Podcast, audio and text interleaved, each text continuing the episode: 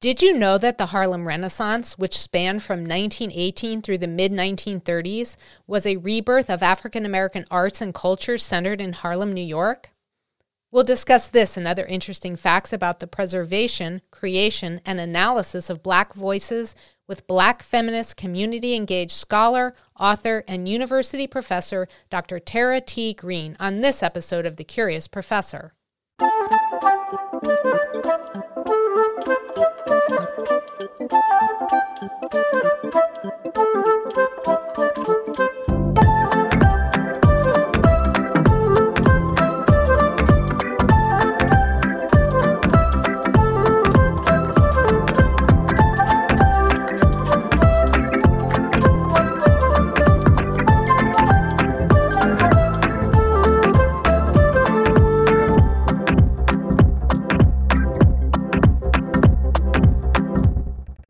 Everyone, I'm Dr. B. Welcome to the Curious Professor podcast, where I take listeners on a journey of discovery to explore the people, places, artifacts, and natural wonders that spark my curiosity. On this episode of the Curious Professor podcast, we'll explore the Harlem Renaissance with author and scholar Dr. Tara T. Green. But first, a trivia question. Between 1910 and 1930, how many African Americans migrated from the rural South to the urban North and Midwest? I'll have the answer for you at the end of this episode. I'm thrilled to have Dr. Tara T. Green on the show today. Dr. Green is a professor of African American and African Diaspora Studies at the University of North Carolina at Greensboro, where she teaches literature and Black women's studies courses. Her areas of specialty include Black parent-child relationships, Black leadership and activism, and Black liberation. Dr. Green is a prolific award-winning author.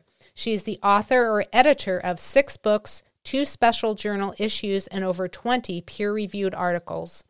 Dr. Green was reared in the suburbs of New Orleans and has taught at universities in Louisiana and Arizona. She has presented her research to diverse audiences, from local schools to organizations to corporations, and at universities in Africa, the Caribbean, and England. When I learned about Dr. Green's unique background, my curiosity was immediately piqued and I wanted to learn more. I hope this interview with Dr. Green will spark your curiosity too. Welcome to the show, Dr. Green. It's great to have you here.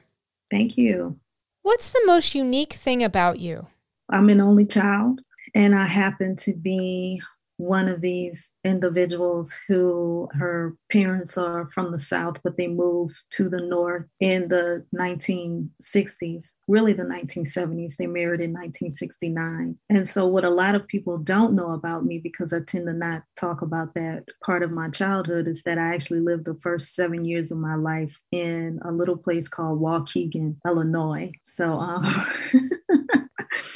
So that may not be the most unique thing about me, but it's something that people tend to not associate me with, that area. Yeah, I went to Bradley University, which was in Peoria, Illinois, so I'm familiar with Illinois. Mm-hmm. On your website, you state that your Black Southern family immersed you in a culture of storytelling as a condition of your birth, and that your family inspired you to study the lives of Black folks through literature. Can you tell us more about your early influences and how they've impacted your work? Really, my mother would tell me stories about her childhood growing up in rural North Louisiana. It was a segregated place and they were quite poor. And so I also had somewhat of an appreciation for not only that culture, and this would happen more so as I got older, but not only that culture, but I was fascinated by those stories, even though it was part of her childhood that she didn't particularly care for, because the children had to work in fields, as many poor people had to do in rural areas. My uncle was a part of that. So even now, he's in his 80s. He'll be mad that if he listens to this, that I've said something about his age.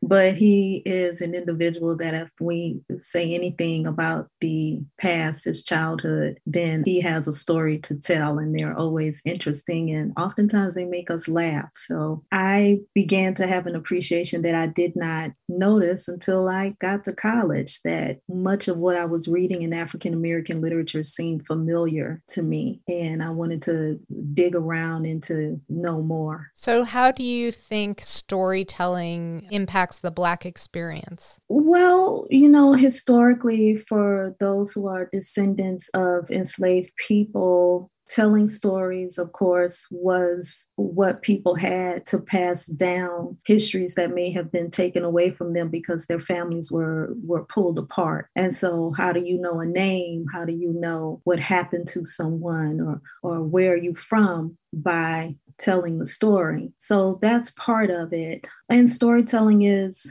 certainly quite central to any number of culture. So it's not specifically unique to African Americans, but it's certainly important in the sense that once you begin to write those stories down and to reimagine the past, how the story is told becomes really important because the story, in fact, is told. So silences have worked as well in the telling of stories, but writing also empowers those whose names that we may have forgotten, but we still need to remember. You state that you write about Black people, Black family relationships, Black leadership and activism, Black performance, Black Southern life from the perspective of Black feminism. And as a Black feminist scholar, you state that you agree with Professor Bell Hooks that your lived experience directly challenges the prevailing classes, sexist, racist, social structure, and its concomitant ideology. Can you tell us more about that? Well, certainly. I think that what Dr. Hooks was speaking of, certainly what I understand it through my experience, is that I am not supposed to be here, so that my body is supposed to be here as laborer, but my body connected to a mind and to a spirit, to a soul is not supposed to be here. And so the fact that I exist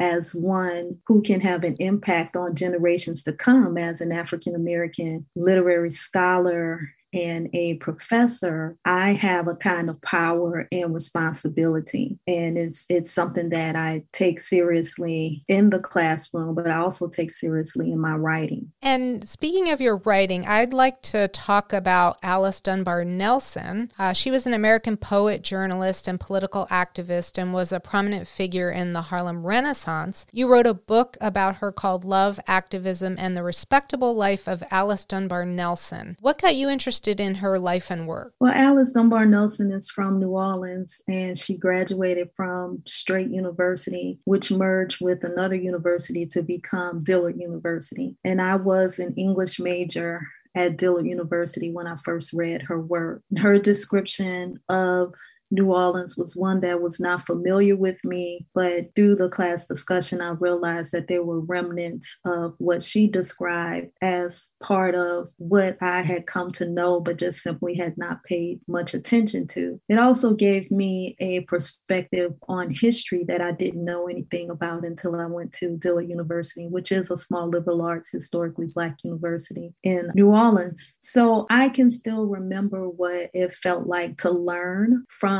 literature and that excitement, but feeling a kind of connection because she was someone who generations past, I was sort of not standing in the space because Dillard isn't where Strait was, but I felt a kind of connection to her. As an English major, I wasn't sure yet what I was going to do with that degree, but she was also an English teacher, and I aspired to be some kind of writer. And so her presence then gave me inspiration. What can we in 2022 learn from her life and work? Oh, so much. Well, first of all, she is somebody who is celebrated by queer writers. Oftentimes when we do a Google search of her, she is listed on Black queer writers' websites. So that's one. Now, was she able to be publicly open about the relationships or her attractions to women? No. So then we can also understand the long history of getting to where we are now. And sometimes I imagine if she would have written an editorial, how she would have responded to same-sex marriage being legal in this country. Also, the fact that for her entire life, she was interested in politics and political power, not specifically for Black people, which was important, but for women. And as a Black woman, what that meant to her. And so she was a suffragist. She was also an individual who advocated for certain people to win office. And when they didn't win office, or when they did win office, as whether they were Democrats or Republicans, because she was in both parties.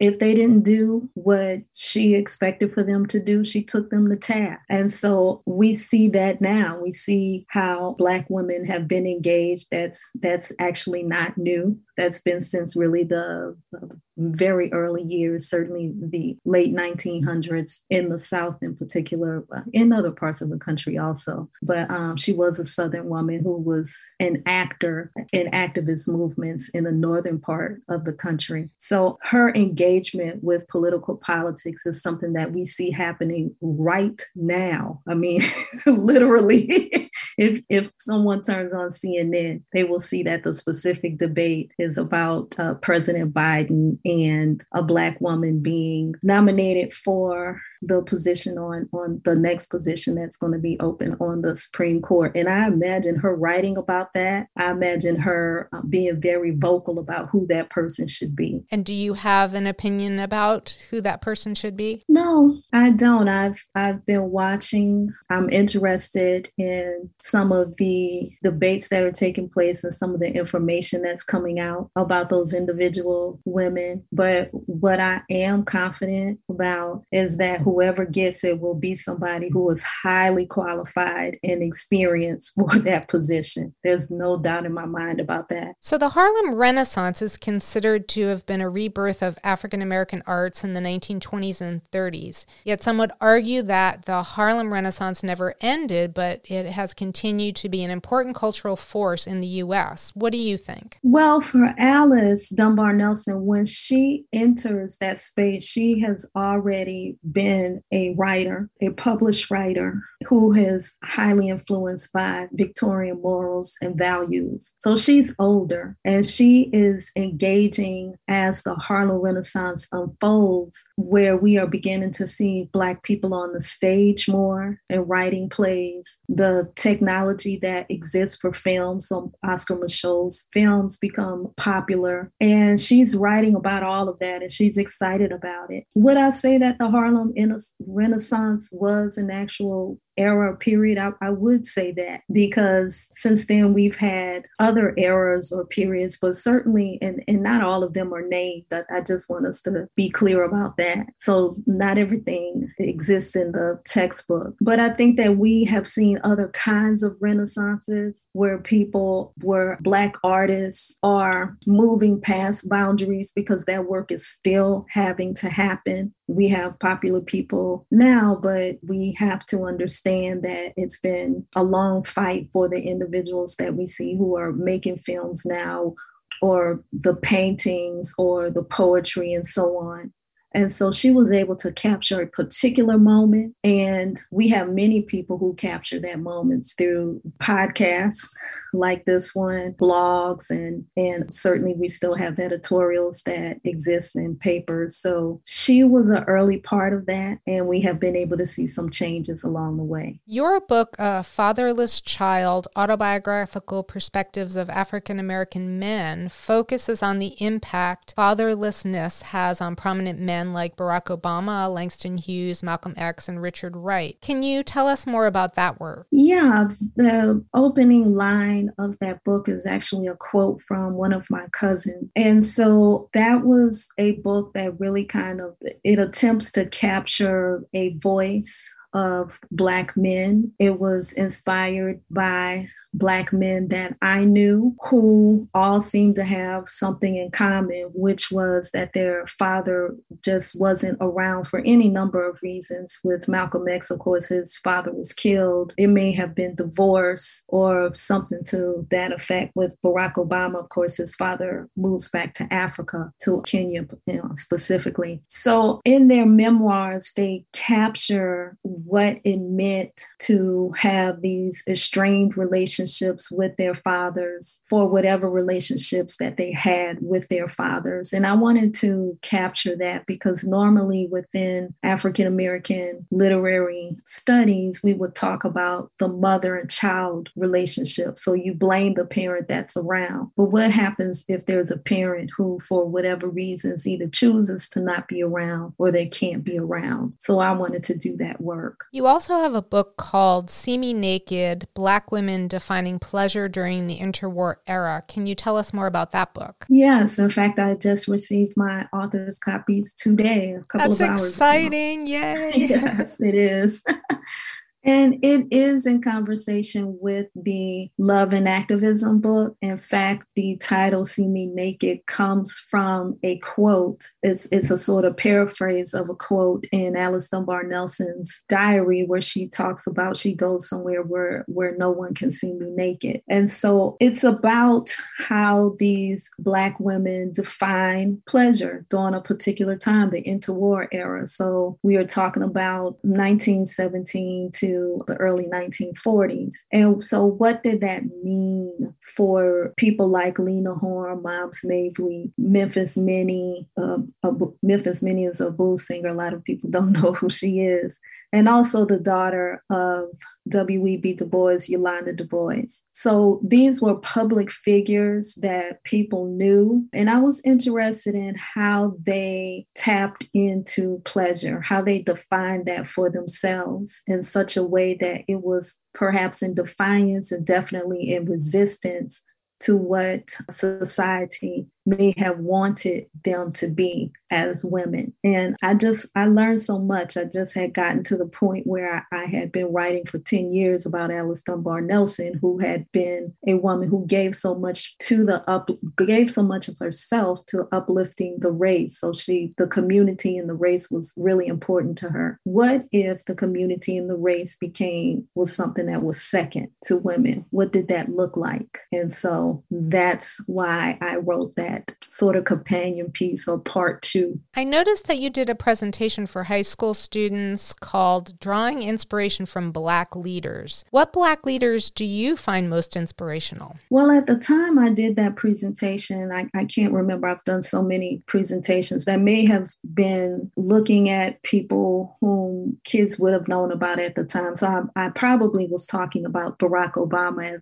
as one of them. Usually when I try to do a presentation, though, I want to talk about who the children don't already know about. So I'm not very likely to do a presentation on Martin Luther King, even though a lot of people really don't know much about Martin Luther King, which is unfortunate because, he has all this work and so much work has been done about him. So it's important to actually do the study. However, I may look at Rosa Parks, because she's a woman who didn't give up her seat on the bus. Okay, well, what else can you say about her and what does that mean anyway? So I like to take back to that day and to talk more about her biography. I try to look at women as much as possible because Black women tend to be left out of conversations about heroes and leaders. So Alice Dunbar Nelson tends to be somebody that I talk about as much as I can as well. So I try to go back as far as I can and come up as much as I can. Even Michelle Obama, I may talk about more also. And what new projects are you most excited about? Right now, I am working on a book of essays that looks at gender and race. I think that there's much to pull from. So I've been taking notes. I haven't been writing as much. I've been taking notes and thinking through it and reading and processing, because the past 5 or 6 years have been interesting times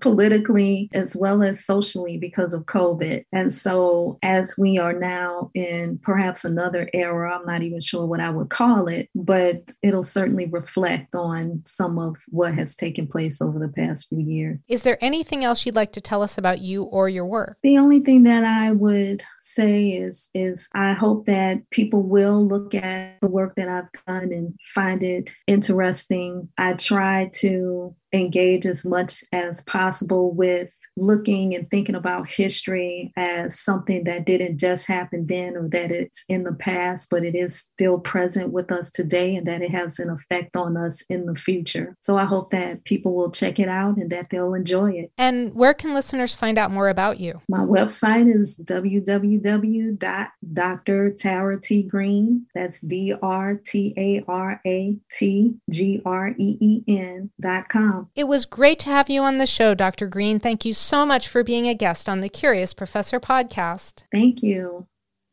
And now for the answer to this episode's trivia question. Between 1910 and 1930, how many African Americans migrated from the rural South to the urban North and Midwest? During the Great Migration from 1910 to 1930, about 1.6 million African Americans relocated from the rural South to the urban North and Midwest to seek employment. This movement was instrumental in the creation of the Harlem Renaissance in New York. We'll end the show with something punny. How do college professors get to the university? They take the Scylla bus.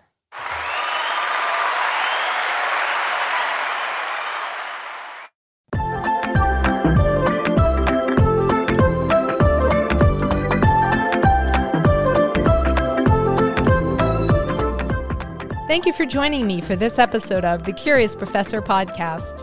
If there's a person, place, artifact, or natural wonder that has sparked your curiosity and you'd like for me to feature it on the show, please let me know.